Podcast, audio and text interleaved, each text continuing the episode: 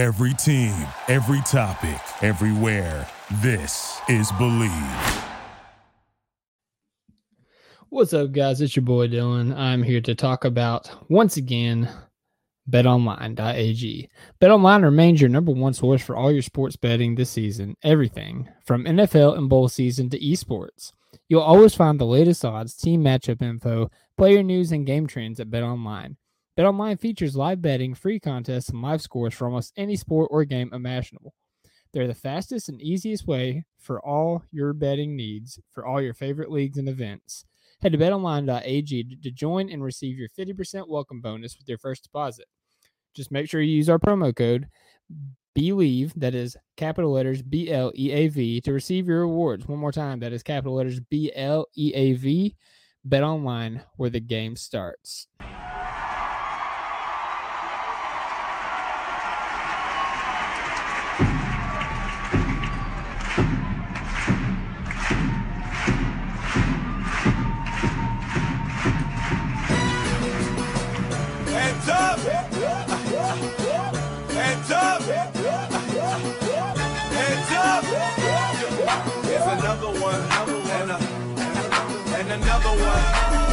And welcome back, everybody, to another edition of the Top of Thunder podcast. I'm your host, Dylan Hunzinger at Thunder Chats. We are part of the Bleav Network, and this podcast is brought to you by betonline.ag. I got to tilt my screen down and kind of get out of the way so I can show off my new Shai art that I got for a little early Christmas present for my wife. So there we go.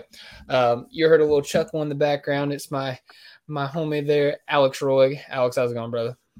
Oh, it's going good, man. It's going great. Two game win streak. You know, surprising, surprising two game win streak. So hey, let, let's roll with that. We championship, man. We Yeah, we championship. champion. All right, man. Um, it's uh, so it's me and you, as as it always is. A lot of the times, uh, we do have somebody else joining us later on, so we will introduce him when he comes on. But hey, let's jump right into this, man. So single large item, jumping right into it, and I kind of talked about the Grizzlies game and the solo pod that I recorded. Um, ex- and in, in that solo pod, I explained why we released it so late, and it's still not out. I will attach it at the end of this podcast. So after the outro and everything, don't go anywhere. There's bonus content, me from the past, real treat. I promise you. So Thunder Thunder Chats, uh, um, like a real ode to the original Thunder Chats. You hear the turn signal in the background. You can hear my heater in the background. It's amazing. So, um, but yeah, talked about the Spurs game extensively in that. But last night, the Thunder played a game against the Portland Trailblazers. The first Spurs game or the Two. Grizzlies game? Yes, that that Okay. the Grizzlies game. I apologize. I apologize. Yeah, I, I I still had in my mind um, the game before the road trip. We played the Spurs without Shai, Ah, yes, yes, yes, yes. and Giddey was playing. So I don't I don't even know what what the correlation was because Giddey didn't play in the Grizzlies game. But in my head, that's what I was thinking. but Shai was back last night. You know, they went through the whole injury report gymnastics of making him questionable midday, and then later on in the day he was listed as available, and he was back. So we had that to look forward to in the Portland Trailblazers game, in which Damian Lillard was 21 points away from being the leading scorer. So, man, let's jump into it. Let's talk about this game. Single large item. What was uh, what stood out to you, man? I mean, do you want me to go grab the low hanging fruit? No, we'll hit that last. Um, no, it was just it was it was one of those games that I, I just I want to I want to touch on the um the ability for this team to fight through you know fight through adversity. You know Mhm. that you know they're down Josh Giddey, they're down Darius Bazley. Even though Darius Bazley is not a huge part of this team and probably is not you know long for this team, when he's in there, he produces this season. You know, and you know the the stats have shown that when he's in there, the team is a plus. They're not a minus like they used to be. Um, and so they were out with you know COVID or not COVID, but they were out with non-COVID illness. Um, and so you know the ability for this team to to go ahead and persevere, even though they're playing against one of the top, you know, teams in the West, um, it's just it, it just night in night out just kind of amazes me. Like I, you know, you look at this team and you kind of you kind of look at recency bias and you think about the last two seasons and how they kind of you know how they played and how they kind of looked out there as a rebuilding team and maybe purposely done sometimes by the organization where they pull players and you have you know the you have you know you have a, a squad out there that's made out of half NBA players, half G League players, and that's about it. Um, but you know their ability to go ahead and persevere, their ability to you know get through injuries and next man up. That's one of the biggest things in the last iteration of the Thunder with Westbrook, with Paul George, with Kevin Durant is you know literally if you know Thabo Sefolosha or Andre Roberson were out, the team crumbled because that you know that glue guy was so important for the team. This team, and I think the team is purposely being built this way, is next man up. You know, go ahead and you know push everybody up to the top and let you know let them rise up together. Um, and so I, I think kind of seeing that in this game play out because they were down by ten early. They came back with a lineup of, of Shai and, and a bunch of bombers. You know, Shai, Muscala, Isaiah Joe, Jalen Williams. Um, I believe it was Lindy Waters out there probably. Um, and so they came back with that. Kenrich Williams, you know, his his veteran leadership on this team. Um, so it was just it, it's just good to see this team become a a team. You know, they're yeah. they're an NBA team now, and so seeing that progression is awesome. And and this season is one of those years where again you say, hey, go out there and do whatever you can, but you do want to see improvement. You do want to see, you know, just an uptrend, and uptick in in team play, and we're seeing that. And so, you know, just one of the things that's one of the things that I want to touch on was the fact that this team is is trending in the right direction. You know, we're no longer a rebuilding team. We're more of a um, enforcing team. Like we we enforce that rebuild now and see where we can get it. Yeah, for sure, man. And like, you know, for a long time, like, you know, this team was Shai and and that was it. Like, you know, Shai yeah. Shai was on injury reports because his back hurt from carrying us. And now he's getting some help. Like, you know, we we have beckoned Samuel Presti to surround this man with shooters because what he's been able to do with the lack thereof in the past couple of seasons has just been nothing short of astounding. Mm-hmm. And now, you know, you, you, you talk about it. He has a bomber lineup. Like that's what Mark Daigneault literally calls it. Um, like just looking at the box score last night, Isaiah Joe, Kenrich Williams, Mike Muscala came in. Isaiah Joe hit three of six from three. Uh, by the way, just freaking love Isaiah Joe. Love him as an addition to this team he's amazing. Anyways, Kenrich Williams two or three from three, and then our boy Mike our boy came back. He slumping yes. for a little bit there, but he came back. He came back in a big way, four or five from deep, and I mean he was my guy. Yeah, he he was. I mean, he was awesome, man. Like, there, there's no other way of putting it. Like, we needed that spark because if you look at the starting lineup, like they all struggled, Shai including or I mean, including Shai, like they all shot below 50% from the field.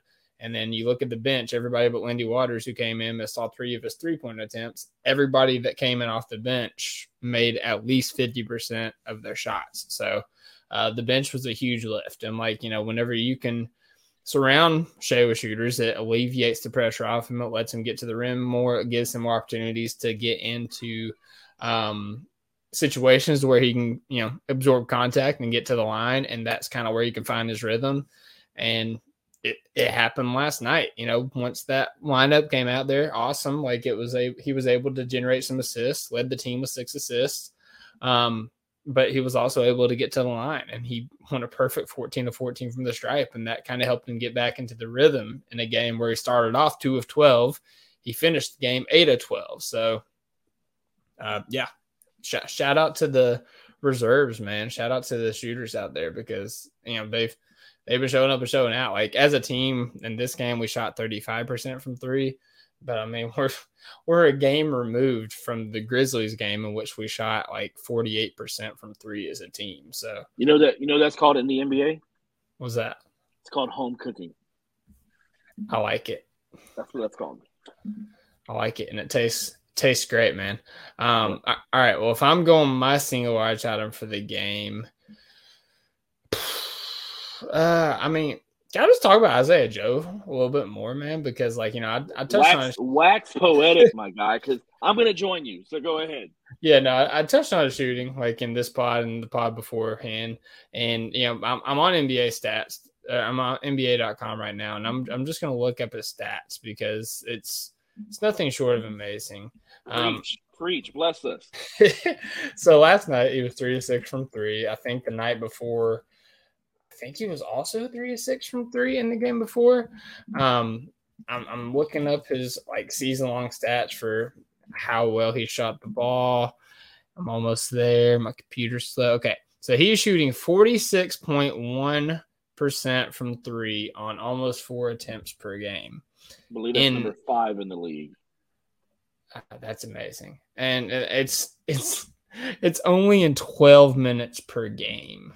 Wow. and this this is what's crazy. So like he's played in 24 games this this season. Wow, my computer really just stopped. Okay, yeah.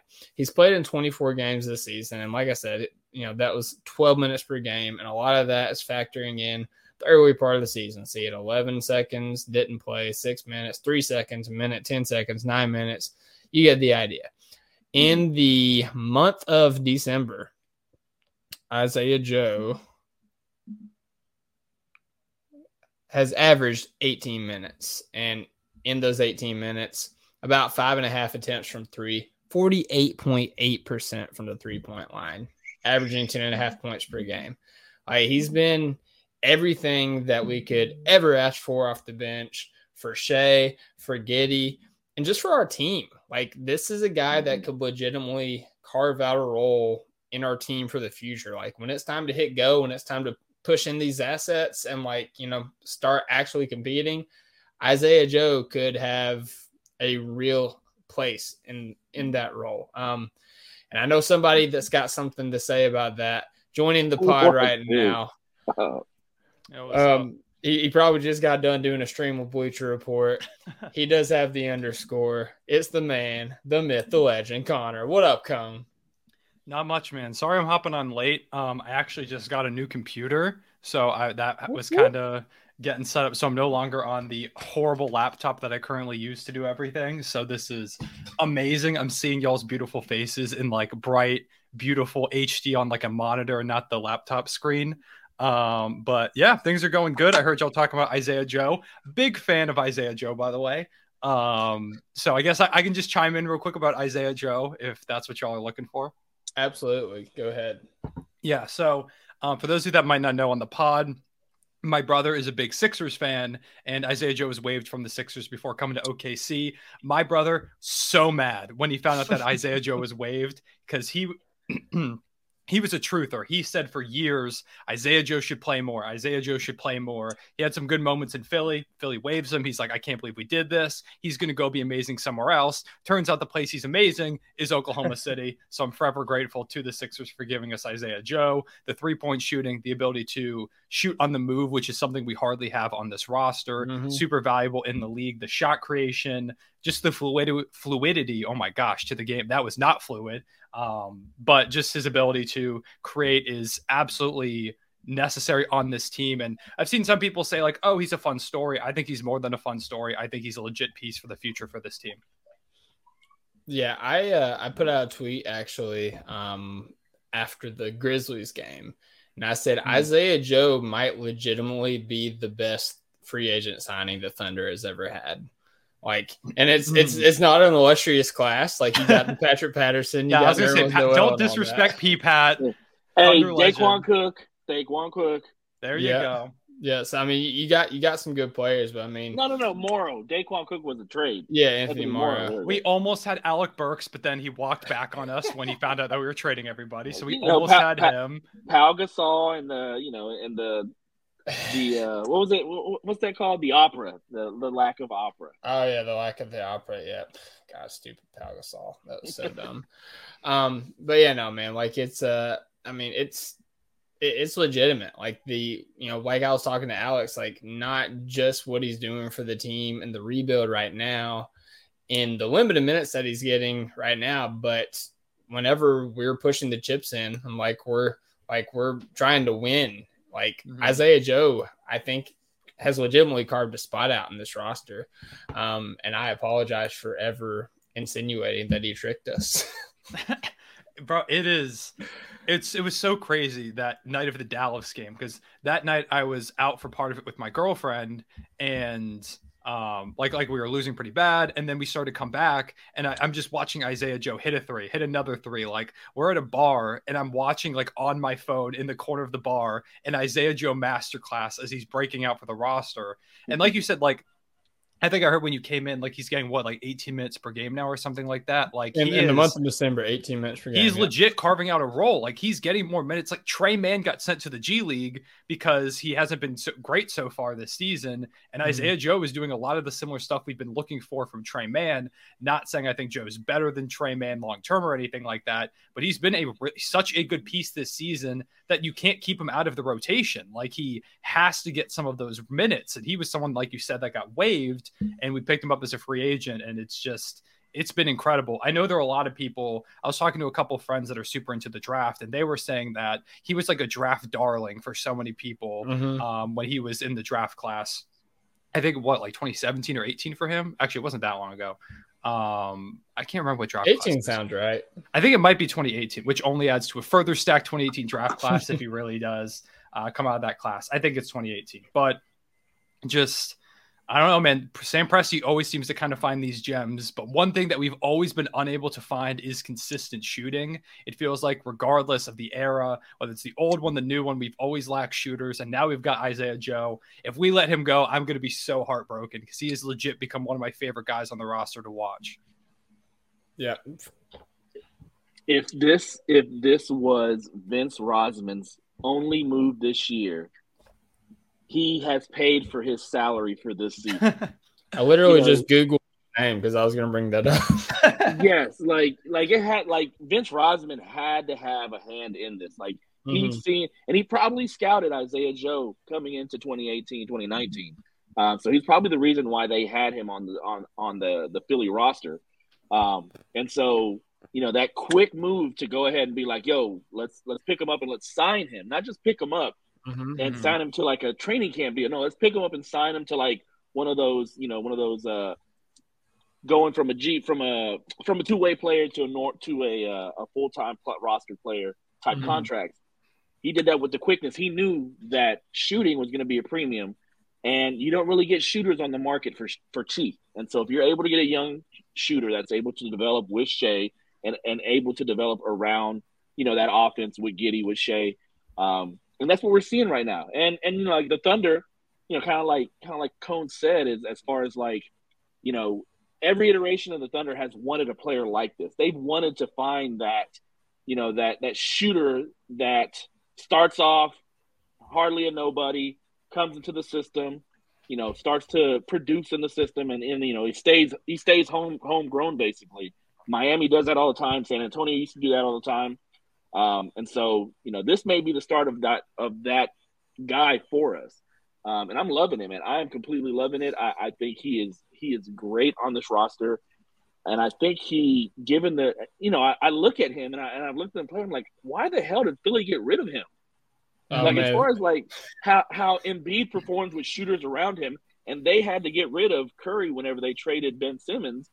It's, why in the world did you get rid of him? But hey, I'm okay with it. But I'm still wondering like why did they get rid of him? Because you can talk about ros- roster crunch all you want, but this is the type of guy that you want on your Hmm. roster: a cheap shooter, you know, somebody that is young and still developing. Phil- Philly could use a guy like that right now. Definitely, Mhm. definitely. You know, so so yeah, I, I, I'm glad that he fell into our laps, and I'm glad that he he has been given the opportunity to, to go ahead and develop alongside, you know, Shai, alongside Giddey, and I think it's done wonders for his game. I think it's done wonders for his confidence, um, and I think the sky's the limit as far as what we could see from him moving forward because he's already won two games for us. You know, the Dallas game and the Memphis game.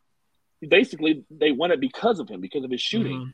Um, and so, and teams know that now. Teams are starting to kind of, you know, like you, like you said in the previous pod, you know, he is bending the defense towards him, and so that's just going to give Shai even more space. And so, you know, hopefully, Mike, you know, Muscala continues to do what he did last night and not go back into another slump.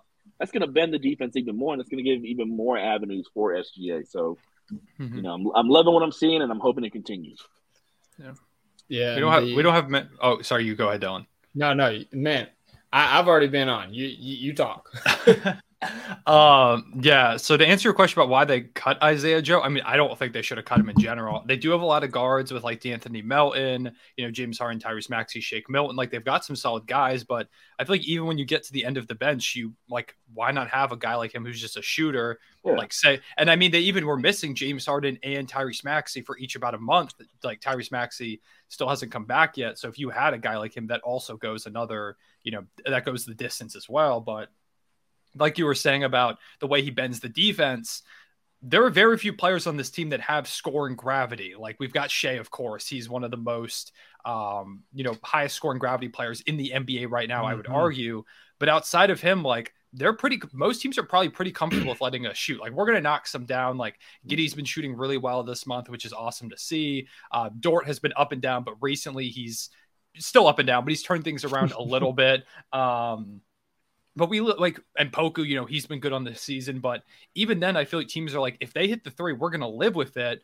But with Isaiah Joe, like you can't live with it because you can see he mm-hmm. can knock down five of seven, and it doesn't have to be catch and shoot. He's like, you know, getting flybys where he's knocking every time someone flies by him, I expect him to knock down the three. And it's just such a welcome sight. I forget how little shooting we've had over the course of um, the entire history of the franchise because I watch Isaiah Joe and I'm like, oh my God, like, where has this been all of our lives? Like, Isaiah Joe was the key to the Thunder not blowing the through and lead against Golden State. He was the key. And if we had a time machine, we could have stopped that whole thing from happening. But, you know, it's all right.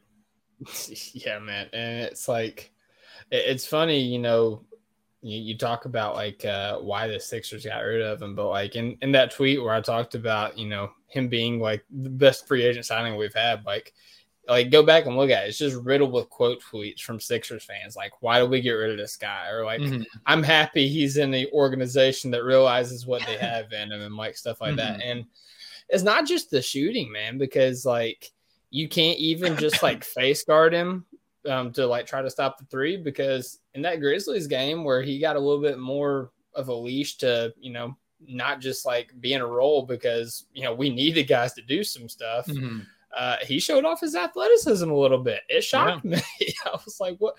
Where did that come from?" But no, it's it's funny because uh, echoing kind of what you were saying about you know not having this kind of player in the history of the franchise. Like, if you look at the role players on this roster, if you look at um, guys like Isaiah Joe, White Mike Muscala, um, guys like Kenrich Williams, Aaron Wiggins, even, and you know even Lu Dort to some extent, like all these players give you not necessarily just one skill, but a combination of skills that could have been very beneficial on those rest KD teams, on those rest Mhm. PG teams as well. And I, I think a lot of this is like, I, don't think Sam's stupid. I think he knew we needed these type of players. We just didn't have what you know what it took to get those type of players on those Mhm. team. Now you know he's got the whole whole toy box full of toys and you know whatever he wants to do to like try to get these pieces in and he's sur- to his credit he's surrounded our superstar with he's starting to surround our superstar with the pieces that he's going to need when it's time to you know hit put the pedal on the gas so yeah credit to Presti credit to Rozman credit to Isaiah Joe I love it Mhm. Yeah, it's it's nice that like we can because right now the the main thing that's holding us back is we don't really have the star power. We've got Shai, but we don't have like a second or a third star. And you know, maybe Chet can become that, or Giddey can Mhm. become that, or we acquire one through trade, or you know, maybe we get a draft pick this year that gets us that next star. But we've got great role players, and that's what's super cool is that I think the second we trade for, like, say we traded for a star at the deadline, not saying it's going to happen, but say it happened, I think we are not just you know better. We are exponentially better because we already have role players in place that if we do acquire another star they can step up into those positions that they need to and they know what they have to do they're defenders they're shooters we're, we're building a roster a bunch of different guys can handle the ball and sure the roster is not going to be like a contender or anything like that but i think it becomes a really really solid team just by adding like one more star because we have so many guys like you said Kenrich, aaron wiggins isaiah joe guys that complement each other's skill sets really well, don't need the ball in their hands, and can make an impact in a lot of different ways. Yeah, absolutely. Well, Colin, we're we're in single large item right now. Mhm. We're kind of talking our takeaways. Alex talked about you know just the the shooting and the lift that like the rest of the team has been able to give Shai in these past couple Mhm. games. I I talked about Isaiah Joe with which we all piggybacked on for like Mhm. literally almost 20 minutes. So uh, love Isaiah Joe. we're trying to hold off on the big single large item for after after we all talk. So what, what's your other single large item? Um, other single large item. So this is just just for like all the games. So like as of recently. Um, yeah, I mean you can do that. That's fine. Okay. Um, I I just kind of want to talk about J Dub. I feel like I haven't been able, like I haven't been on the pod for a little bit. Apologize. Do you mean. Santa? yes, uh, it's the cra- it's the holiday season. Um, yes, uh, Santa's been great. Um, it's Uh. been super fun to watch him play. And yeah, like I said, I don't think I've been on the pod since probably since he won Rookie of the Month. Like I've been uh, really really busy with a bunch of different things, and Santa's been absolutely incredible. So fun to watch. Shout out to him once again for winning Rookie of the Month. I don't think I was on here since then. And people are noticing. Like there are a lot of people that are realizing how good he is, especially Wizards fans. I feel so bad for them. They're in a really rough spot right now, franchise wise. Every time I tweet something about like when Jalen Williams got his career high a few games ago, I think he had like what, like 25, 27 points. Uh, I tweeted out about that. Wizards fans were so upset in the quote retweets. They were losing their minds because they took Johnny Davis um, over him. And, you know, Johnny Davis could still be very, very good, but so far he's been playing in the G League. And even in the G League, he hasn't looked great so far. And Mhm. J Dub's immediately producing right off the bat. I feel like every time he shoots a floater, it's going to go in. Um, his ability to dive to the basket, his athleticism is off the charts. He has so many. I feel like every game we play, he has a crazy putback dunk that like Mhm. like gets me up out of my seat, or he like flies in for a rebound to give us a second chance opportunity. He just makes all these hustle plays. I feel like every time we watch him, he really does feel like a baby Shai in a lot of ways with the scoop layups that he has. Um, his like it legit feels like he's never missed a floater in his entire life. I feel more confident when he not like pull up mid range jumpers. He's legit been one of the most efficient guards in the league this season. Period. Mhm. Never mind just as rookie guards. Uh, so it's been incredible to watch him play. Super, super fun. Uh, playmaking wise too. I think in the Blazers game he had like seven dimes or something like that. Um, I'm gonna, go, I'm gonna go back and take a look real quick. He had oh no, four dimes, seven rebounds. Mix those up. Yes. Um, but yeah, st- playmaking wise, still, um, it's been really fun. And also, he started a YouTube channel. I don't know if y'all saw that, but he started a YouTube Oh, channel nice. where he did a he did a Q and A that was really fun to listen to. He talked about the pre-draft process and stuff, and he talked about wanting to, um, like it was like, would you rather score like uh, I think it was like 20, 25 points or get like 15 assists or something like that. And he's like, well, you know, I've already done the points. Like I've already scored that much now in my NBA career and I'd love to do it again. But he's like, I like getting my teammates involved and I like the idea of being able to get 15 assists. Like I want to be that playmaker for the team. And he's shown a lot of that upside, as have a lot of the other draft picks. Uh, kind of a theme with Sam Presti so far in this rebuild is getting guys that can handle the ball and create for others. J-Dub feels like another home run in that regard, and he's just been super fun to watch. Uh, he really shot up draft boards like crazy. Something else he talked about in his Q and A, he was like, because people were asking like, what was the draft process like, or like what team? Someone said like, what team did you want to go to? And of course, he's like, ah, you know, I was good to go anywhere. Um, but he was like, but I honestly had no idea where I was going because I started the draft process as like a second round pick. And then over time, as I like did workouts in the combine and stuff like that, all of a sudden I'm like, oh, I might go in the lottery, and then OKC selected me, and I, you know, blessed to be an OKC. But just the fact that he shot up draft boards that fast, and Sam Presti was able to get him, um, super, super exciting. Shout out to him. He's been really fun to watch. Um, been our best rookie so far. You know, no Chet, so that hurts. Would have loved to see those two play together, but next season it'll be really fun. Man, just just the the strays that my guy ooze. Gosh. I man, I'm so heartbroken. Also, I haven't been on the pod since he fractured his hand. Man, get well Mhm. soon, ooze, bro. He was killing it in the G League. It was so fun to Yeah. watch. Um, so hopefully he gets well soon. But yeah, shout out to ooze. Uh, no shots thrown at ooze. Just showing love to the rookie of the month, Santa Dylan. If I can appease you that way, you're welcome. All right, yeah. It, it, I'll, I'll allow it. I'll allow it. Okay, I'll take that. Alex, do you have anything to add about uh, Santos' play? No, man. I mean, just he's uh, so he struggled a little bit in that Memphis game, but Mhm. you know he he went ahead and still you know he pushed through. That's one of the things as far as being an NBA player is you're not going to be able to score every night, um, but you know if you can affect the game in other ways, that you know you, you can stay on the floor. And so that's the game he had. You know he had six he had six assists. I believe he had you know three or four rebounds. But he was he and Dort were were mainly the ball handlers in that game, and so I think that affected his ability to shoot. He probably you know he's probably focusing more on on ball handling and, and being the the lead creator with Shai and Giddey out. Um, and hey, I mean, you led them to a victory in that game, even though you know it was Dort and it was Isaiah Joe doing most of the scoring. But you do need somebody to kind of you know lead you know lead the team as far as playmaking and as far as bringing the ball up, and I think he focused on that. So um, you, you're just seeing different facets of his game. It's not necessarily adding up to anything great stat wise, um, but you're seeing consistency. You're seeing you know different facets of his game developing, um, and so you know just excited to see what what comes in the future with this guy once he starts to completely start to put it all together. Yep, absolutely. And I mean, you guys have summed it up beautifully. So I just gotta put, put a bow on it, um, for for lack of a better term. And uh, Santa's just been in his bag lately. You know, it's Mhm. December, so uh, he's, he's got to be in his bag. He's he's got he's got a lot of work to do in the next couple of days. So Mm, yeah, it's it's a busy time. That's why he scored zero points. It's a busy time of the month for uh, Santa there. I also want to point out that the one night I was like, oh, Shai's out, Giddey's out. Like this will be J Dub's night. So Mhm. I tweeted out, I tweeted out that I'm feeling a J Dub 30 piece, and he scored what? Was it one point that night? Yeah, I think so. yeah, that- yeah. So my bad, my bad.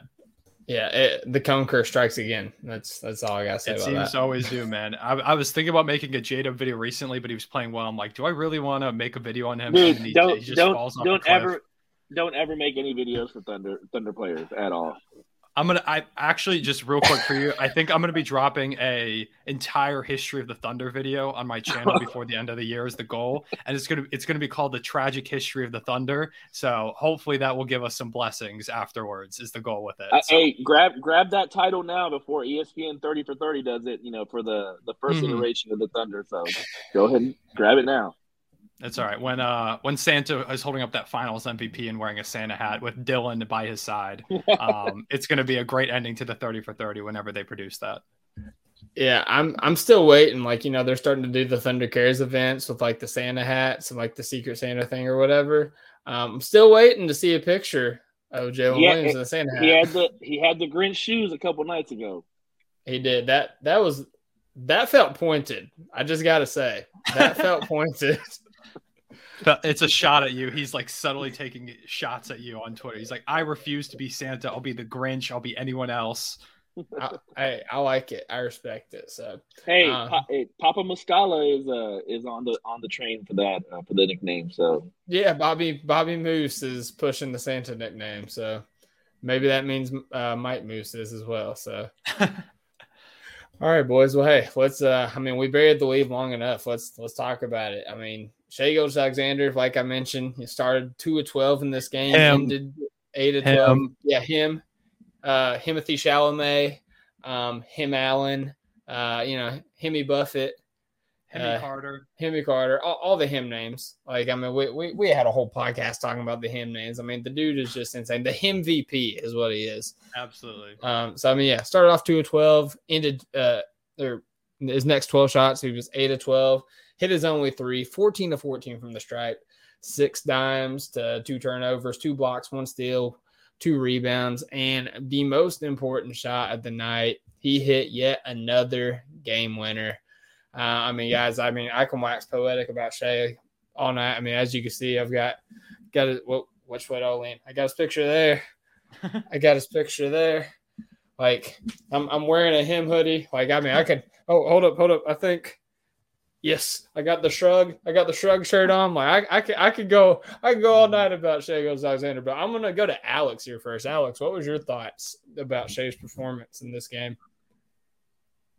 um when the shot when the shot went up, I knew it was going in.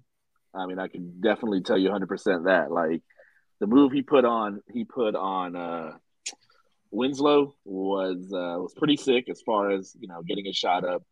Uh, but I mean, hey man, like I you know once that game was over, I, I put out a tweet and I said, you know, he's getting he's getting first team All NBA. Um, he's going to get the Most Improved Player award, and he's also going to get the Clutch Player of the Year award, the Jerry West Clutch Player of the Mhm. Year award, because you know he's already hit like three shots like that this year, and I haven't really seen too many other players doing that consistently this year. Um, so if he's gonna get an award, it better be that one. Like I know he's probably gonna get most improved because damn it, you don't go from 24 to 31 and boost your stock all the way up to superstar and, and not get that award.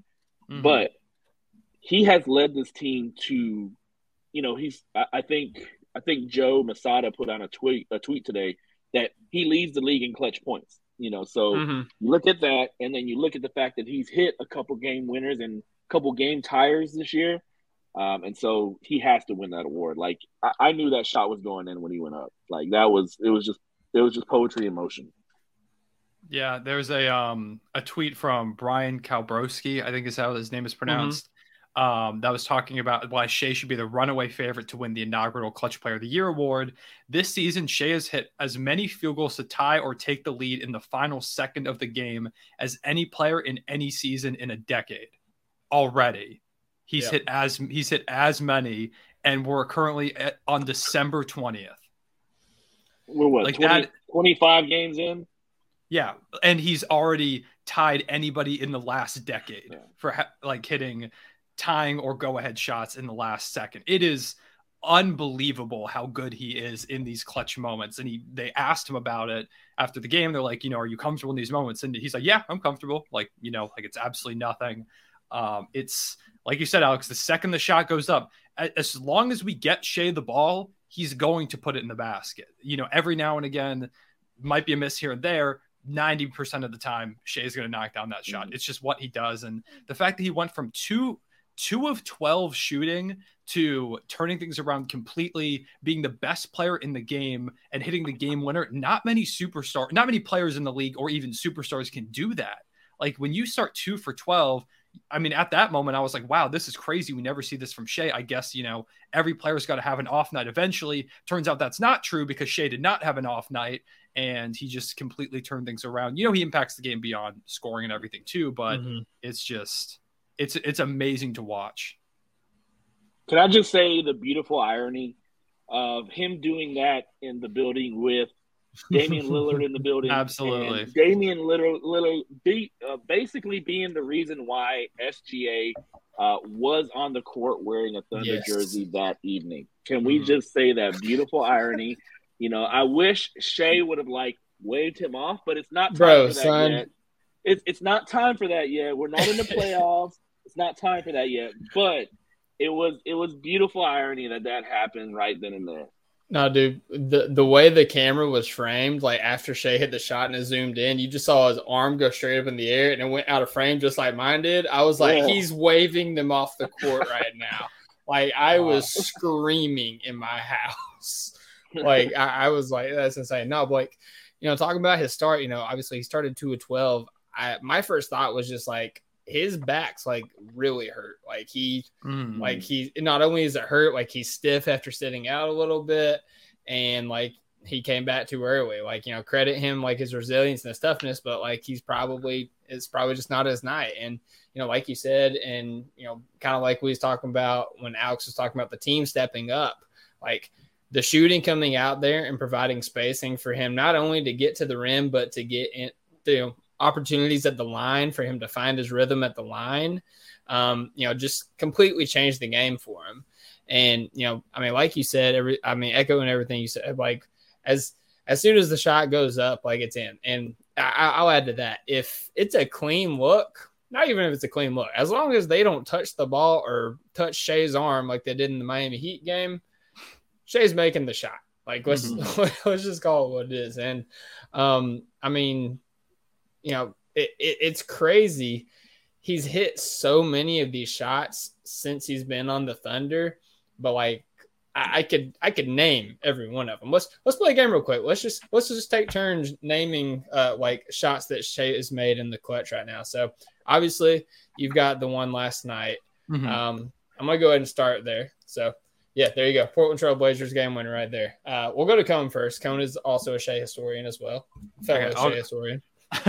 I'll go to the. Uh, I mean, I'll go to the Wizards game winner. It's a uh, Shai Himstorian. Mm, Yes, Of course, thank you, yes, thank, you, Alex. Some people forget the title. Thank you.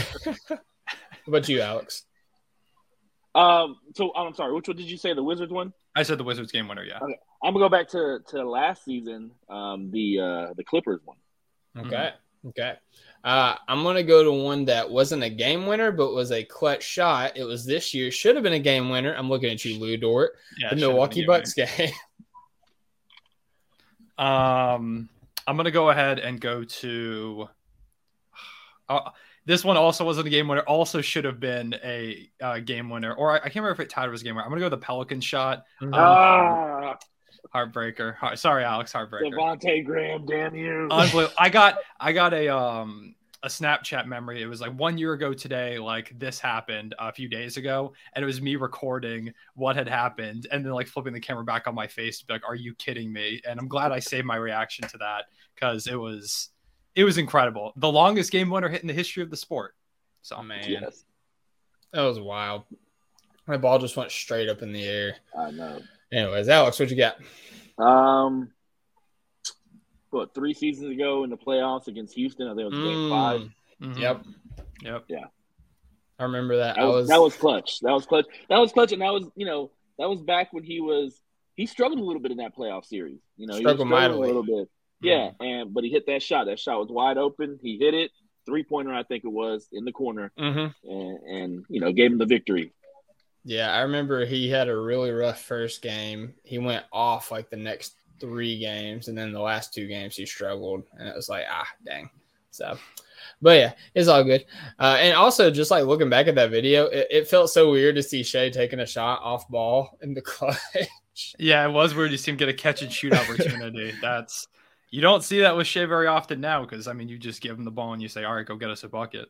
Yep. And you know, kind of in the same vein, like this, this is the last one I can think of. If if Cone could pull out another one from his butt, then like you know, he he is absolutely him. Like this is the last one I can think of. It's the Hornets game, the very first game in the post Chris Paul era, opening night in Charlotte. Shai drives down the court, hits Cody Martin with a sick in and out, hezzy crossover, pull up mid range, nails. And that that was his first game as a member, or as like the the guy after we traded Mhm. everyone else off. Mhm. Man, I was that that was the moment. I mean, like we didn't really need that much of a moment, but that was like you know the, the he's going to be the guy hitting a game winner first game of the season. Um, clutch shots in terms of like game winners or game tires. I can't really think of any more. I don't know. I don't know if there are any more. Yeah. I mean, there are like, I mean, he even has clutch buckets going back to like his rookie season. I remember there was, I can't remember what game it was. There was one game where he hit like a big shot to take the, not take the lead, but I think extend their lead, kind of like a dagger type thing late. I can't remember what team it was against, but I know he did that Mhm. once on the Clippers. And I mean, even in, in that series against the Warriors that they had in the first round, he had a couple moments. So I, I'm out. I think, I think Yeah. that it, those are all like the big ones that came off, you know, the top of the head, but man, didn't have any more.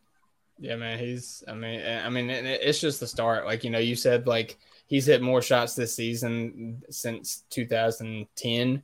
Um, Mhm. like we're like what 20, like almost 30 games in. Like we still got like Mhm. 52 games to go. Like, Yeah, not even like the the All Star break is still two months away, and it, it feels like it feels like every other week he's hitting a game winner or he's hitting one that should have been. He should have like four game winners more than he has on his career with like these stupid moments that happen. But um, yeah, man, it's it's incredible to watch. I tweeted out earlier. I like just like got off uh, the plane. I was flying back from New York. For y- those of y'all that don't know, I've been living in New York City with my girlfriend, um, but I ca- came home for the holidays, and so I was just like, um, like I got off the plane and I was just, I was just like thinking, like bored on the plane. I was like, we really went from like Russ and KD to like Russ and having Paul George, and you know that wasn't super successful overall, like a couple first round exits, but still in a high level of talent. Then we went to the rebuild, and we started our rebuild with Shai Gilgeous Alexander. Like how like so many franchises are still looking for a player of that caliber and have been looking for years on year, like decades. You look at a franchise like the Kings, like they've been looking for a guy like Shai for so long, Mhm. and we just got him in the first year of our rebuild. Like that is I mean, look at. Look at Minnesota. They're still they're still looking for the Garnett era magic. You know, Mhm. with with Cat, with you know, they just they just haven't found it. You know, um, I got one more for y'all. Oh, Uh, okay. So so the Chicago game this year, it went into overtime, and the reason it went into overtime is because I think SGA hit a shot. But in overtime, uh, they were down by one. In the last 27 seconds of the game, he hit five straight free throws. Ah, to go yeah. ahead and give them the victory. So I'll take that. Yeah, free I'll free throws. Free, free throws throws are are hard. clutch. Yeah, they are. They clutch. are. I, I don't think they'd count those in those like in that like uh in, in those stats though for whatever reason. I don't know why. They should. They're They haters. should, yeah. That's I the mean- only way they can stop Shai's clutch stats. Yeah, if you're doing free throws, if you're doing like daggers and, and stuff like that, like I mean, I, I think Shai's still like right up there at the top. Like I can't tell you how many times he's at the line and we're chanting MVP at home. Uh, I think he even got MVP chance at, at, at a couple of away games as well too, which is just bonkers to think. in New. York, he did. yeah, that was that was right. It was Cone. It was Cone leading the charge. Yeah, that was Good me. That was me. um, well, guys, let's talk about Shai for just a little bit. So we kind of touched on the things that we we think he's going to be able to accomplish this year. Um, he's already got a Player of the Week um, in his arsenal. Um, do we think you know? And All Star voting opened up today. If you guys have not yet, vote for Shai. Um, Cohen, I know you're an NBA purist. So you might not be able to do this, but if you really want Shai to be a starter, maybe don't vote for another guard in the Western Conference just because that's his direct competition. you know, just because you're not voting for two guards that aren't Shai doesn't mean that the one that you're voting for won't get in over Shai. So that, Or throw, just throw another Thunder guard on there. Throw Isaiah Joe one of your All Star votes. Did y'all see my All Star Isaiah ballot of all Thunder it. guys? I, I saw Eugene and I just like, okay. It was it was Shai, Giddey, Eugene, Poku, and Chet. They had Chet on the ballot, so I was like, I'll throw Chet's name in there. Oh, nice. So absolutely Yeah. deserves it. Absolutely deserves it.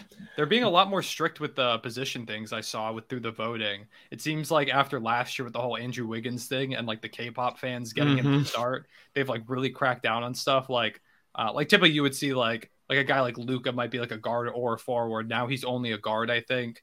Um, like Lu Dort is just a guard despite playing a bunch of three. Same with Josh Giddey. Uh, Kenrich Mhm. Williams is only a guard, I think. Same with like Aaron Wiggins. Not that they're gonna make it, but like even that, like that feels wrong. So I don't. It seems like they're really cracking down. So that might hurt Shai's starter case a bit because you can't have like maybe Lucas slides over to like a forward spot or something. But um, we're gonna push anyways. We're gonna get Shai in there as a starter. Uh, we'll make it happen.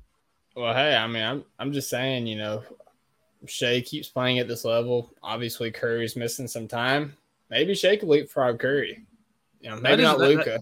That is a good point. Yeah, I mean if if Curry ends up missing, you know, like a month, a month and a half, there is, I think, a real shot that Shai ends up getting that start. Although the fan votes they love Curry, so it might be a little They bit do, harder. But um, Shai for All Star captain.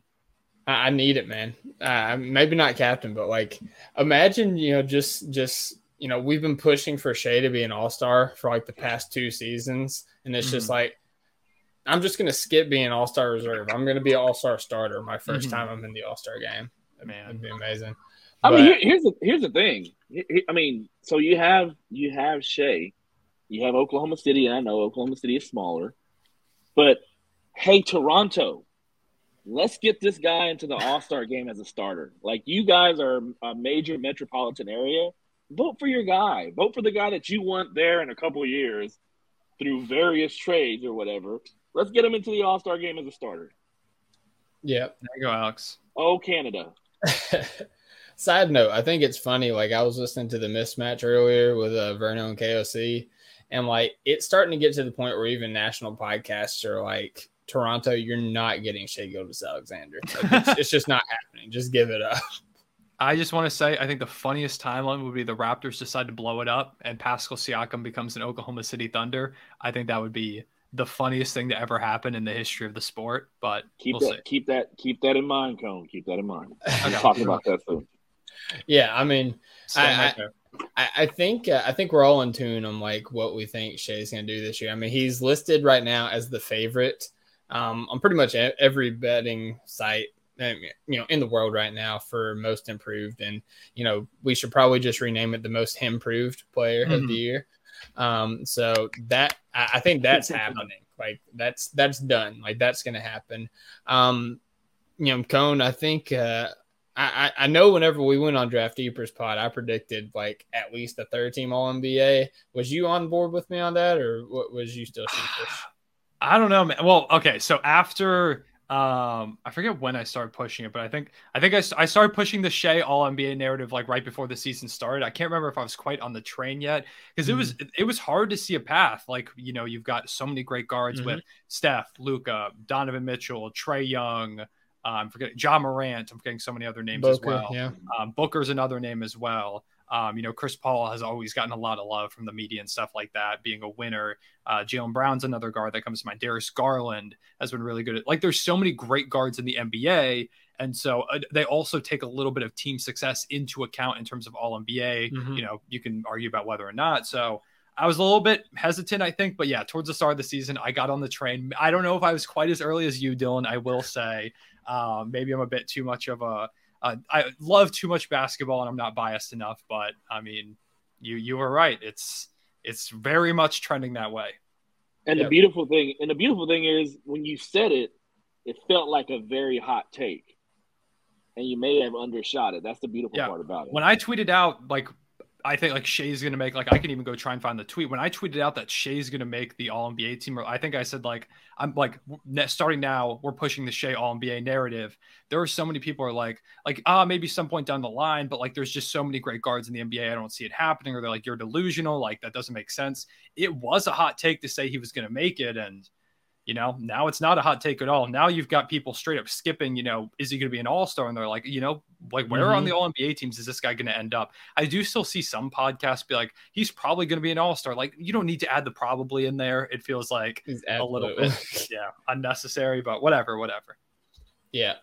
Yeah, yeah, and, and in terms of like predicting like hot takes and stuff, uh, I was one that wrote an article for certain now that's thunderbasketball.com before the MVP season predicting Paul George would win the MVP. He didn't, but that was a stretch in and of Mhm. Itself because a lot He of would have He would have if he didn't hurt his shoulder.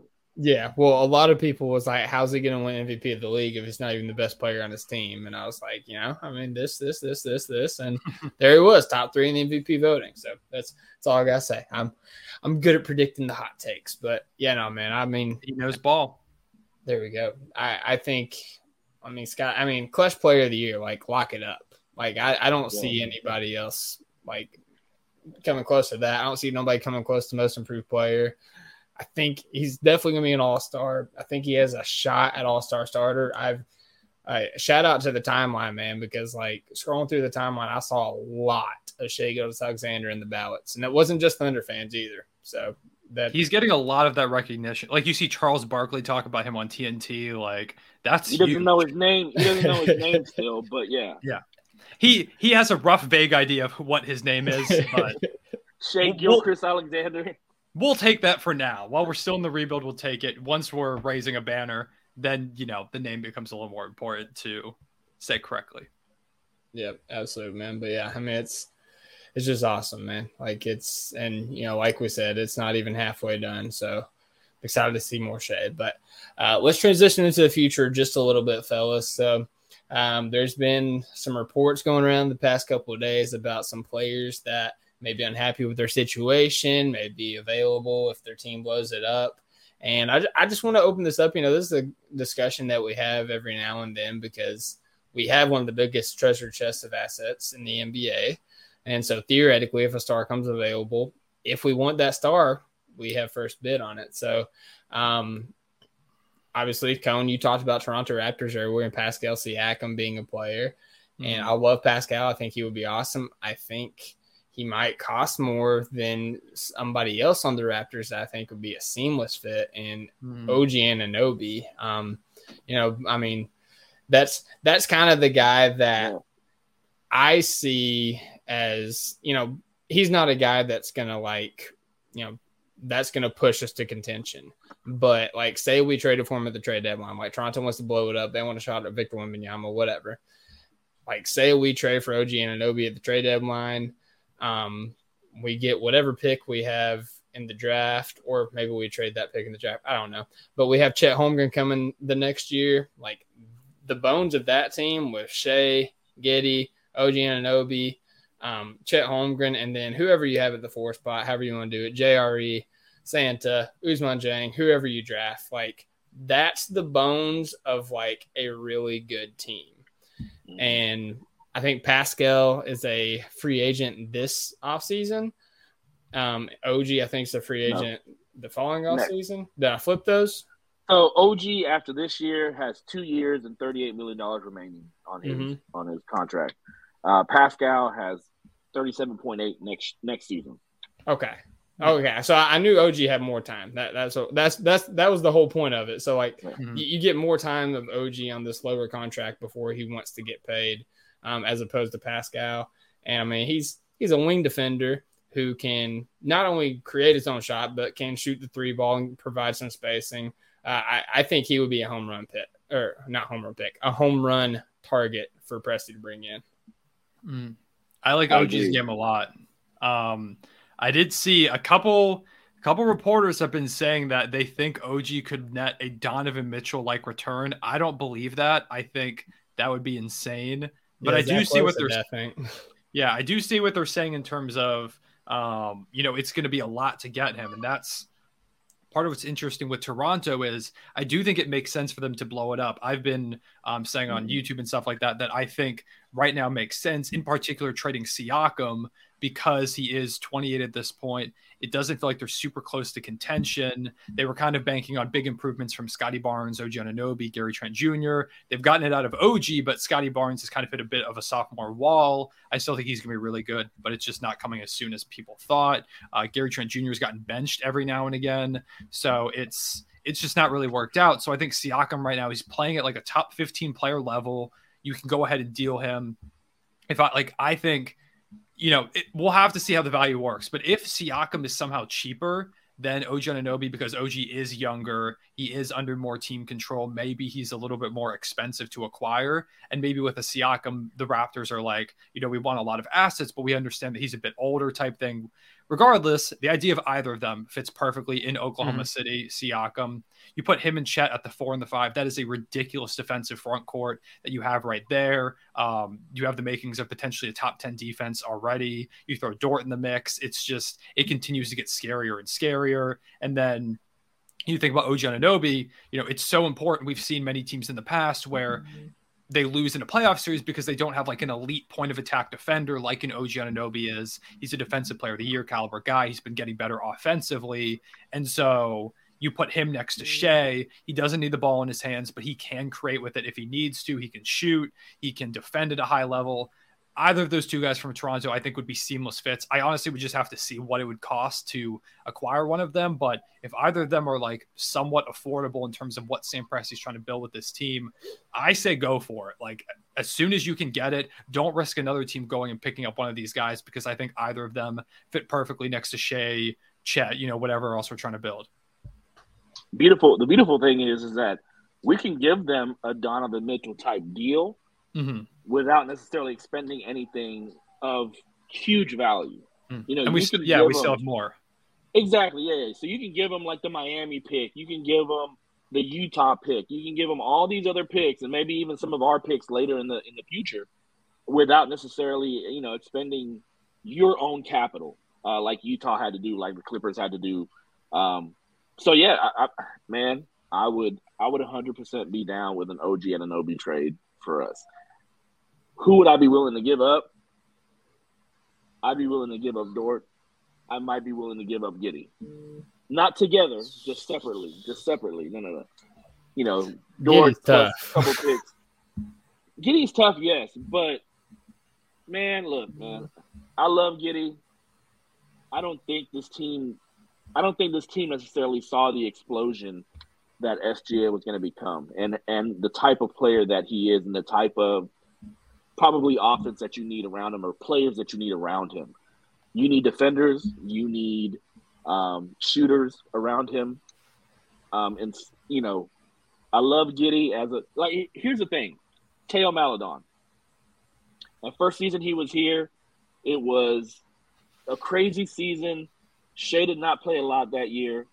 Um, and he kind of flourished. You know, we thought this is our backup point guard of the future for us.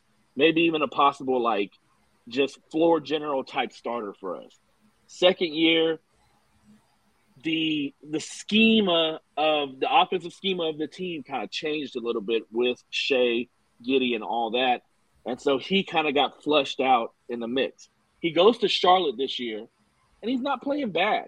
You know, he's he's playing okay. I know Charlotte is a again a rebuilding team. They're probably going to have the worst record this year, um, but you know, you put a player in a different environment, and they can flourish in that different environment. And so, taking someone like Giddey, an international type player, we know how international players do in Toronto. You put him there, he can flourish there. Um, I don't want to get rid of him, but the timeline for SGA shrinks a little bit. Like we, it's no longer, hey, we have a five year runway.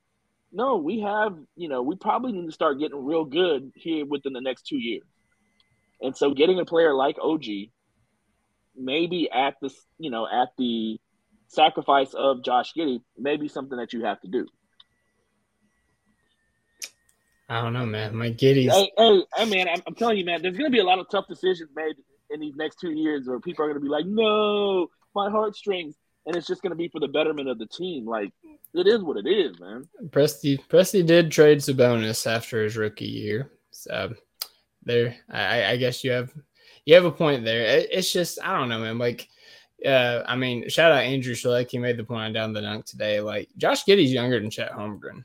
Like, Yeah. he's I, he's one of the if he's not the second, he's like the third or fourth like youngest player in the NBA. And there's already games he comes in and he just has full control. Um, granted, like the fit with Shai has been wonky, and I've been one of the biggest detractors of it. Um, I've even questioned, you know, what we could get in a trade for Josh Giddey, but the way that he's turned it around December, and it's not just the shooting, because I know shooting comes and goes, shooting streaky, just like anybody else in the league. But the way that he's dominating the game in all the other facets, like he's rebounding, like he's, I'm pretty sure he's leading the team in rebounding. Like, and if he's not, he's like second, something like that. But like, he's rebounding the ball like crazy. He's still making really good passes, pushing the ball in transition, like, you know, keeping his teammates involved, freeing up his teammates, uh, you know, for open shots. And he's kind of been an adequate defender. Like he's not a lockdown by any stretch of matter. He's not Lu Dort, but like from what we saw last year, like it's a huge step up. The numbers aren't saying that. Well, the, the numbers don't say the, the numbers can trick you a little bit. Um, Well, they can. For The a eyes can trick you too, though. The yeah. eyes can also trick you. Defense is so hard to gauge in the NBA. I do agree It is. he's been improved. Um, Mhm. I guess kind of chiming in a little bit. You know, this rebuild's been fun. Uh, I've enjoyed a lot of the players we've gotten, and I, I, you know, this team's super, super uh, fun. I see I where love, this is going. I love this Thunder squad, but I already, and that's the reason why I already know my heart is going to be broken so many times throughout these next couple years because I love every single player on this squad. I want them to somehow all be here to win a championship. And it's just, it's going to, like, a lot of people say don't get attached to players during a rebuild. I'm so bad at that. I get attached so easily to players. Like, a guy hits one big shot. I'm like, I love you. You're one of my favorite players, like, for life. Like, I, Tommy broke my heart, man. man, that was so heartbreaking. I was like, I like just got out of the shower. I know. And I think I'm supposed to go somewhere with my girlfriend. I'm like, I have to record a YouTube video all sad now because Hamadou Diallo is gone. And she's like, who, who are you talking about? So, um, yeah, it's it's tough, man, with a rebuild because, like, you know, like I like Theo a lot. I thought he was going to be like our, you know, a backup point guard for the future. Didn't end up working out. I'm sure there are going to be some guys on this roster, some of the young guys that, especially if we want to add that superstar down the line, might not be here. And it's, you know, I'm just not ready for it, man. I don't know when it's going to happen, who's going to be here, who isn't. The only guy I feel like is a, well, a couple guys I feel like 100% sh- safe are like Shai and Chet. I feel like those guys are like set in stone. Isaiah Joe. And Isaiah Joe, three guys. Thank you, Alex. Uh, Williams, make that four. Uh, but yeah, just it's you know I want all these guys to be here. I really do. I wish there was some way we could have 30 guys on the roster to win a championship, but um, it's it's gonna be heartbreaking, man. I'm not ready for it. Whenever we make it, because people always go like like I talk about, oh, it would be so amazing to see OG or Pascal Siakam here. I would love it. And then you're like, okay, you've got to give up Lu Dort. I'm like, well, whoa, whoa, hold on, hold on. That's gonna hurt, make me so sad. And obviously, mm-hmm. you have to give up a player like that to acquire Yeah. talent. It's just, I think that's the next step in this first rebuild that we're going through is Sam Presti's going to punch us in the chest over and over again, trading some of our favorite players to become a contender. Yeah, and Right. yeah, know, obviously we I mean we we we beat the crap out of Toronto in this podcast already. So let's move on to somebody else that uh you know everything's not sunshine and rainbows in the Windy City.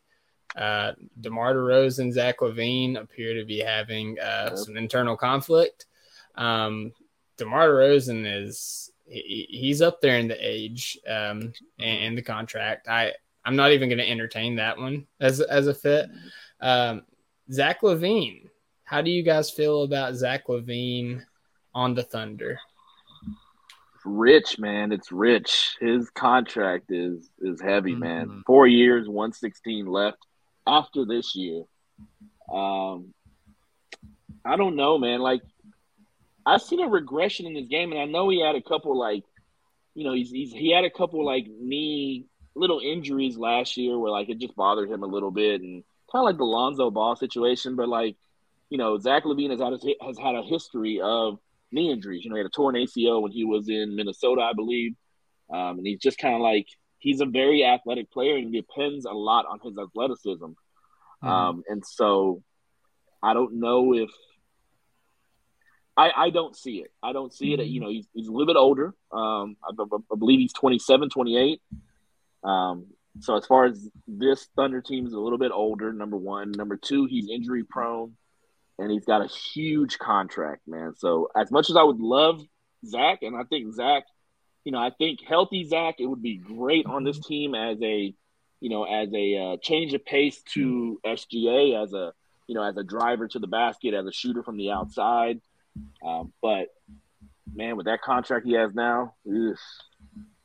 Yeah, he's been he hasn't been great this season. His shooting numbers are down. The athleticism doesn't look great. I don't love the decision making in terms of some of the shots he shoots. Um, you know, like you said, when healthy, and there are some games still where he does it where Zach's a monster, but with the knee injury history, the big contract, you know, if we're trading for a guy, if we're trading a lot of assets for a guy, I expect him to be Shai's second star to win a championship. I don't know if Zach LaVine can be that guy. Um, and I don't, it just, there's also all the stuff with Chicago. Like we see it happening right now where it kind of seems to me like Zach's the problem. Like, I don't like, obviously, I'm not in that locker room, but when you have a situation where, um, you know, Zach LaVine, he's signed with Clutch Sports, and typically Clutch guys go to Shams or like like the athletic guys to deliver news. And that article comes out today where Zach LaVine is talking candidly with a reporter about like you know teams go through all these ups and downs and stuff like that. And then you've got other Chicago reporters that were saying that like it was a big blow up type thing, and part of it involved you know Zach LaVine like I was ta- I'm talking to some Bulls fans and they're thinking that Zach might be the problem in that locker room. It seems like, and that Zach LaVine in the front office aren't seeing eye to eye, despite hmm. him just signing a five year max contract. Doesn't feel like a great sign to me. So that also worries me a little bit with Zach LaVine. So all that stuff combined, I would love a player like a Zach LaVine in theory, but just the money, the injury, I just can't sell myself on it. Mm-hmm. Yeah, and I mean I, I'm right there with you on every bit of what you all said. Um, and even if we wanted Zach LaVine, I just can't see Sam Presti like pulling the trigger on a Zach LaVine type trade. Um, all that uh, just with like, I don't want to say like. I want to be careful what I'm saying because I'm like Zach LaVine's a good player. Like, he's a great player. He's an all star player, but I don't know that his play would contribute to winning the way that a player that you push in those ships to get Mhm. w- you would want them to. Like, yeah, he's great at scoring the basketball, and he's done it on a variety of teams, on uh, you know a variety of teams with different goals in mind as well.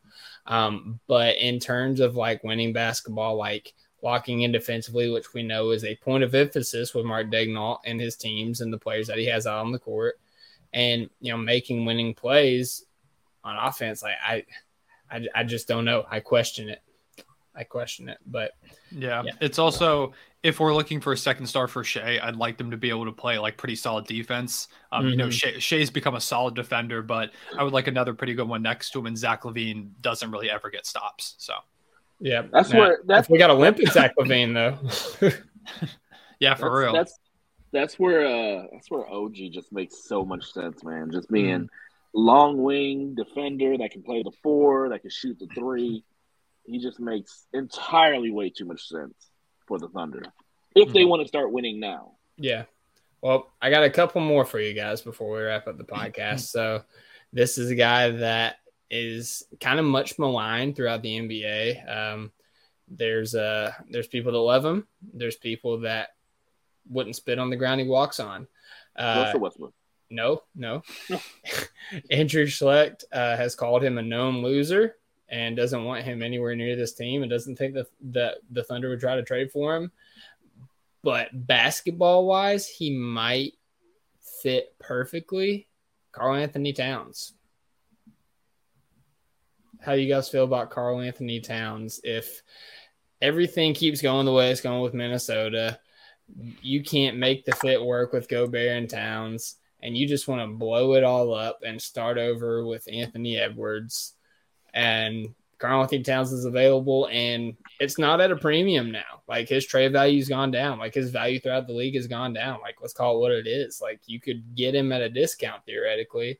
You would get a humbled Karl-Anthony Towns theoretically, um, playing alongside Chet Holmgren, who would give you a lot of what Rudy Gobert does in terms of like masking what Carl doesn't give you on defense, but the benefit of Chet being able to step out and space the floor and it's not clogging the rim like Rudy Gobert, alongside guys like Shai and Giddey, providing one of the best three point shooters as a big man of all time to that team. Like theoretically, basketball wise, it's almost a perfect fit. Like, how, how do you guys feel about it? Cat's really interesting to me because I like love the start. man, I like the idea of cat space having a high level spacing big. But there's a big piece of me that thinks that Chet is the center. Mhm. I know people have worries about him being skinny and everything, but I like the idea of Chet Holmgren as our center. And if Cat comes into town, he has to be the center. It's clear him playing the four is not a solution. You know, the Timberwolves tried it. It's, you know, it's still very early on that experiment, but it's not been working. And so, you know, you can move Chet to the four, but I also don't know about. I think. I think no, because once again, if I'm trading for second star for Shai, I want them to be, you know, a defender. I want them to be someone that I think can fit really well with him. And I do think Cat can fit really well. I just, you know, once again worry about the whole having two bigs thing work. Even if Chet does make more sense as someone who that can space the floor, I do think that's a big benefit there.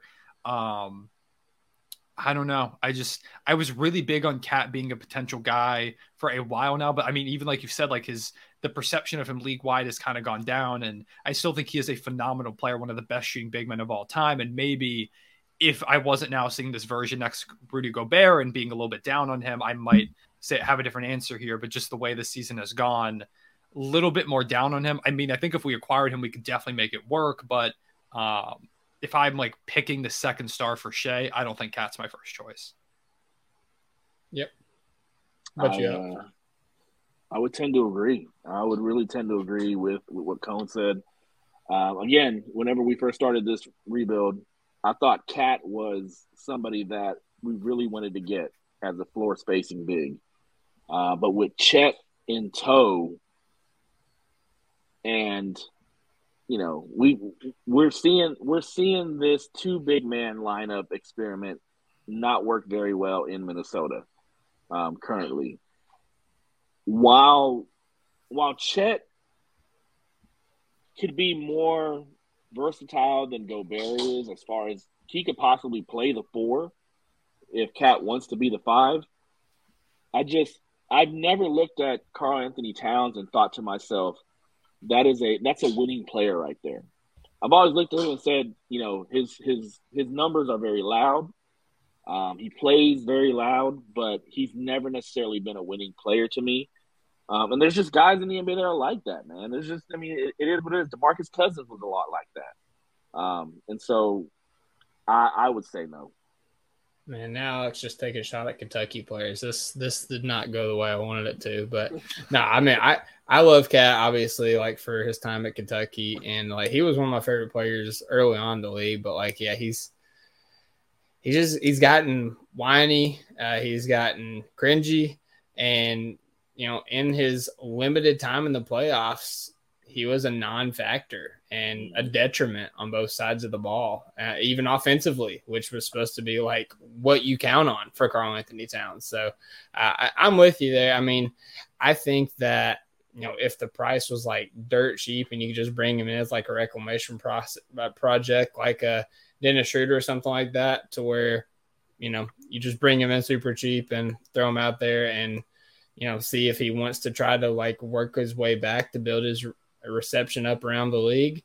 You know, I think it's a possibility, but I mean, ultimately, I don't think he's the answer.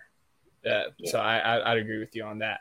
Um, so the, the last one I have, you know, comes talking about how the, the next guy we bring in wants to be able to play some defense. So I'm with you on that. So there's a team that has had massive expectations the past couple years, and for whatever reason, um, they just haven't been able to reach those expectations, whether it be uh, injuries, whether it be uh, playoff just blow ups, hasn't worked out.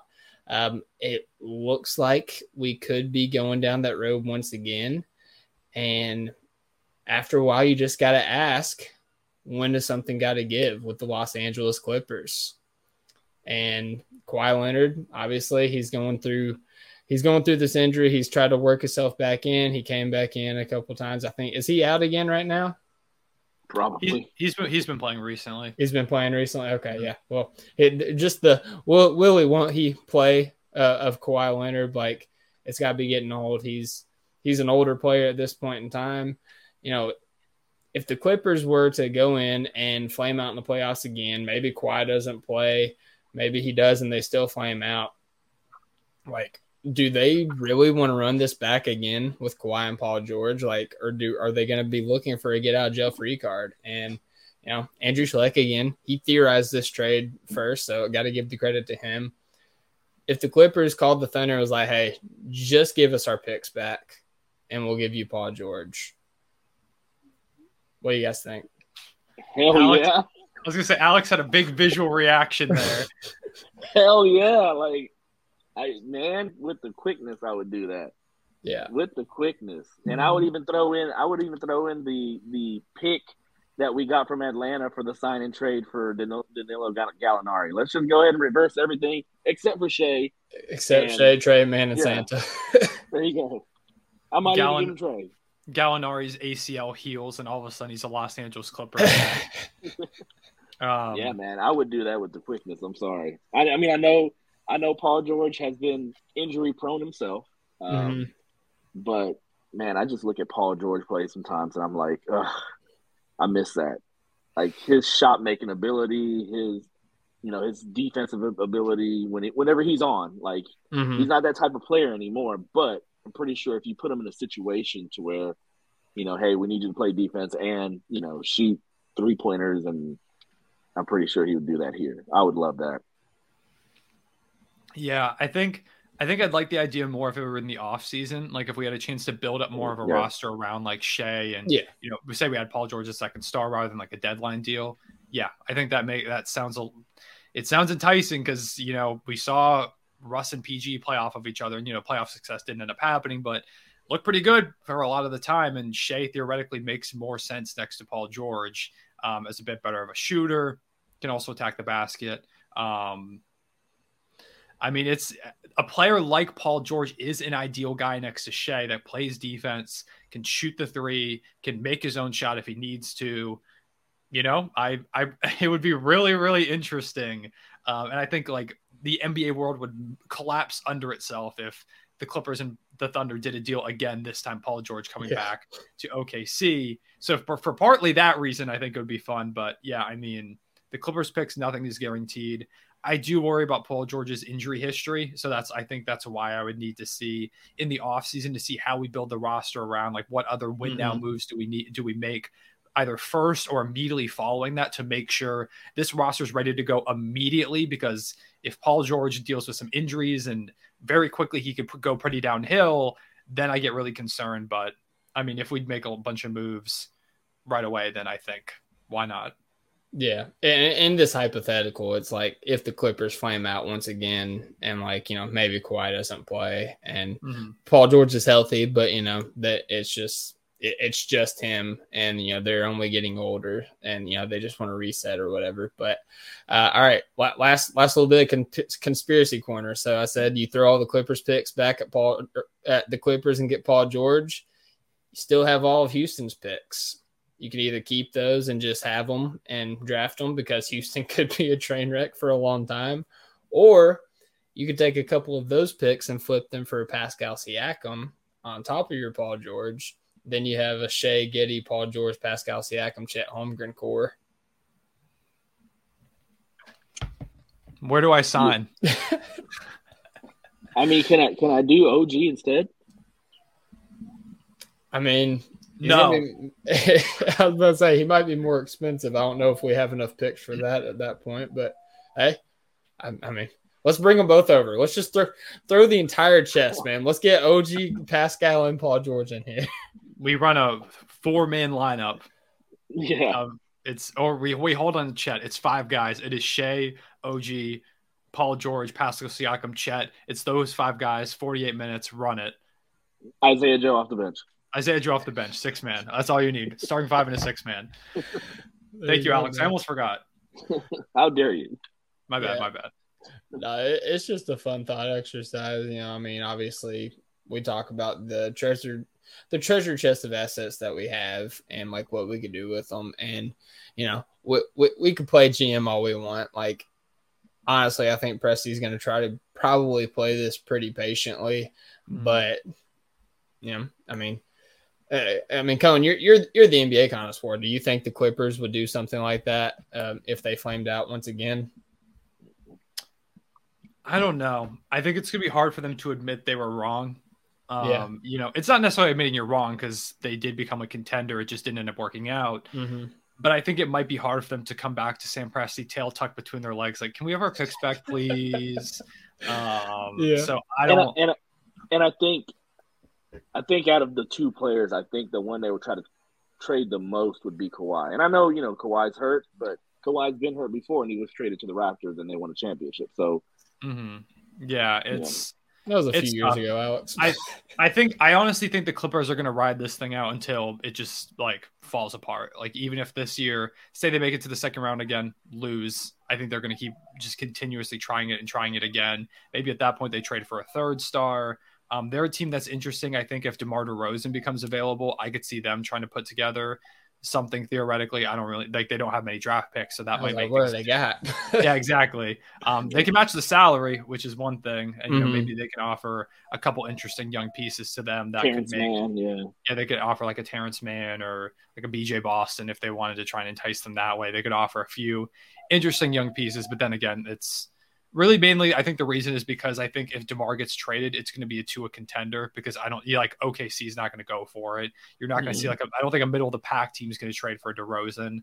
I think it would be like a Clippers or I mean I guess the Lakers are like a mediocre team and they I would see them trading for DeMar DeRozan. um, so I think it's going to be one of like those type of squads that make the move, which I think is why maybe if the Clippers are like, here's like the very little draft capital we have plus like a couple young players in salary, what do you think? And if at that point Chicago is just like a dumpster fire, they could be like, yeah, sure, let's go for it. yeah, that's all fair. That's all fair. Well, fellas, I I kept you on here for a long time. I just want to say before we close out the podcast, if you haven't yet, vote for Shai. If you have already this morning, set your alarm to vote after the 24 hours is over again. Um, Mhm. Set as many NBA IDs as you possibly can. Let's get this man an all star starter. Um, and then uh, just one more time uh, the Top of Thunder fan event on January 27th is going to be so hyped. just a great time, man. Like, uh, you know, we're still working out some details on some additional things as well. But, you know, right now, you know, we got the lower arena, we got the upper arena package. Um, you know, get on the court for the group photo, the half court shot for the premium seats uh, later on in the seasons. Um, Pre gaming at the parlor, Jerry got that all set up. I mean, it, it's just gonna be absolute blast. And you know, I, I can't stress enough. Like, if you can't afford lower bowl at $83 for the experience, you get the exact same experience upper bowl for $16. Like that's ridiculous. And, man. and we'll be up there also. We'll be visiting you guys. We'll be hanging out. Can't get a better deal than that. Yeah. Please. and you get to meet Papa Cone. So I mean, you do. You will get to meet Papa Cone. I can confirm that. yeah, it, it's gonna be awesome. It's, I mean, it's gonna be great to meet all you guys. It's gonna be great to meet my brothers. I met Alex and I've met Jerry, but it'd be good to meet uh Tyranny and Moles and uh, uh who's that? Uh, uh oh, oh Connor. Yeah, Connor too. I guess. It'd be Who's that good. other guy? Papa Cone's the one you were thinking of. Oh yeah, yeah, yeah. You just I- said I- his name. I don't know why that was like a disconnect there, but that's yeah, okay. it's true. That, that's on me. But yeah, the the link is pinned on our Top at Thunder Twitter at OKC Top at Thunder. So be sure to click that link and buy those tickets. Uh, we have plenty available, so get on that. But with that being said, on behalf of myself, Alex, and Cone, hope you guys have a great night. God bless. Stay warm this weekend. Hoop when you can. And as always, Thunder up. Thunder up. Thunder up.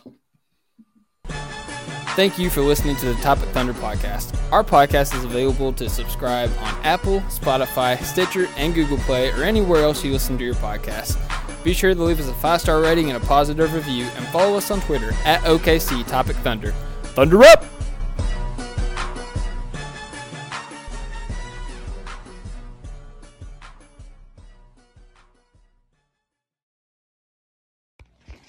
Hey guys, uh, so if you stuck around, I appreciate that. That is awesome of you. Um, unfortunately, I accidentally um, went and deleted that solo podcast that I did. So if you stuck around, awesome. I admire your commitment. And if you did not, well, you'll never hear this. But if you stuck around and you listened, I appreciate it. I'm sorry to let you down. Got you next time, though. Y'all have a great night. God bless. Thunder up. Thank you for listening to Bleav. You can show support to your host by subscribing to the show and giving us a five star rating on your preferred platform.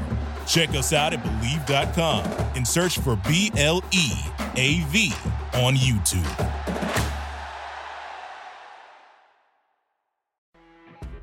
You know, when you're listening to a true crime story that has an unbelievable plot twist that makes you stop in your tracks? That's what our podcast, People Are the Worst, brings you with each episode. I'm Rachel. And I'm Rebecca. We're identical twins who love true crime cases that make you say, didn't see that coming, and we hate the people responsible for them. Listen to People Are the Worst now on Apple, Spotify, or wherever you get your podcasts.